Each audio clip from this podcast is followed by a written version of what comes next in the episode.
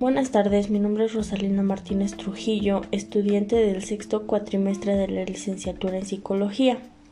Hoy hablaré acerca de la psicofarmacología, un derivado importante de la psicología.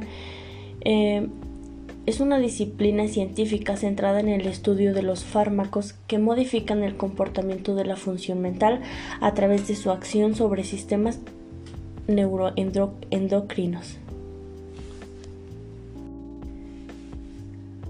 En la Edad Media se daba más la religión y ella manejaba lo mágico de los lugares, la locura, eh, el tratamiento patológico, física y terapia para mejorar el régimen de vida.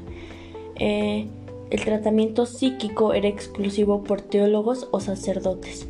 En el Renacimiento, algunos son los secretos demonios en el Renacimiento se creía que los que las personas que estaban mal psicológicamente eran eran porque estaban poseídas. Eh, era una posesión diabólica. Así lo justificaban ellos así decían que era la la forma de de por qué las personas hacían lo que hacían. Eh, para el siglo XIX se empezó a experimentar con bromuro, el Kraepelin, que eran los sedantes para la ansiedad, melancolía y manía. Para el siglo XX eh, se, empezaron, se empezó a usar el término neurolépticos, eh, terapias con, convulsiva y otras terapias. Eh, se inició el uso del activo del opio, coca y cannabis, el uso del salicilato como desinflamatorio en 1925, la aplicación de corriente en el tratamiento de la esquizofrenia, eh, utilización de opoterapia, el Niro 1929, uso de sangre, Meduna 1936 Cardiazol provoca eh, utilizó la insulina y la morfina en 1935 Kerty y Vini en 1938 los electroshocks para tratamiento de la esquizofrenia. Para el siglo XXI se comenzaron a diseñar nuevas drogas psicotrópicas. La neuroquímica estudio específico de las sustancias químicas que influyen neurotransmisores y otras moléculas como drogas psicoactivas que influyen en las neuronas. La farmacología, la ciencia que estudia la historia, el origen y las propiedades físicas y químicas. También se empezaron a usar los antidepresivos, llamados también inhibidores de serotonina o medicamentos para la depresión. Estos medicamentos ayudan a mejorar la forma en que el cerebro utiliza ciertas sustancias químicas naturales. A veces es necesario provocar más de una, está encontrar el que surta un mejor efecto. Eh, algunos de los efectos secundarios de consumir antidepresivos son dolor de cabeza, náuseas, problemas para dormir, inquietud y problemas sexuales. También se empezaron a utilizar los antipsicóticos. Los antipsicóticos son drogas psicotrópicas que alivian síntomas psicóticos, delirios, lenguaje y conducta. También las personas desorganizadas y con alucinaciones. Los ansiolíticos son fármacos que se usan para aliviar los estados de ansiedad.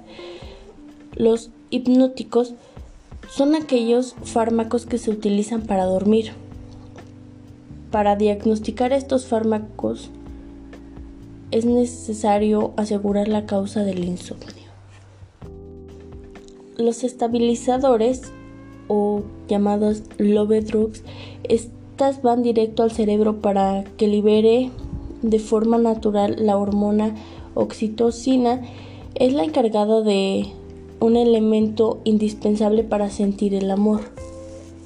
Libera una circulación hacia el hipotálamo. Se encarga de regular las glándulas que desinhiben el desarrollo y la actividad sexual. Los psicoestimulantes, medicamentos que causan un sentido de bienestar, disminuye la fatiga y la depresión y aumenta el deseo de comer, pueden causar cambios en el estado de ánimo y problemas para dormir. Los neurotransmisores, sustancias químicas creadas por el cuerpo que transmite señales, es decir, información de una neurona a otra. La noradrenalina aumenta la resistencia vascular sistémica y presión arterial. Los inhibidores de la colinesterasa, estos actúan aumentando la memoria y razonamiento cognitivo, también usando el Alzheimer y Parkinson. Esos fueron algunos de los fármacos más utilizados en el mundo de en el que vivimos y en momentos en donde fueron creados. Eh, algunas de las consecuencias de utilizar estos fármacos mm, nos pueden traer serias consecuencias ya que hay algunos que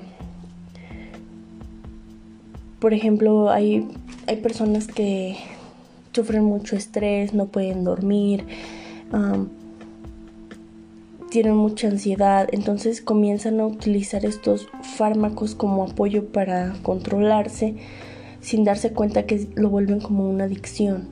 Eh, hay veces que ya no pueden vivir sin su medicamento o utilizan pastillas o, o ya no pueden salir de casa sin llevar su pastilla, no pueden dormir sin tomar una pastilla, entonces se vuelve dependencia a un a los fármacos. Esto nos Mm, en cierto grado nos perjudica demasiado porque aparte de que nos hace daño a la salud, las, también nos hace daño a, la mente, a, a, volvernos muy dependientes de algo. Si no, si no me tomo la pastilla no duermo, si no me tomo la pastilla no puedo estar contenta. O sea, nos ha...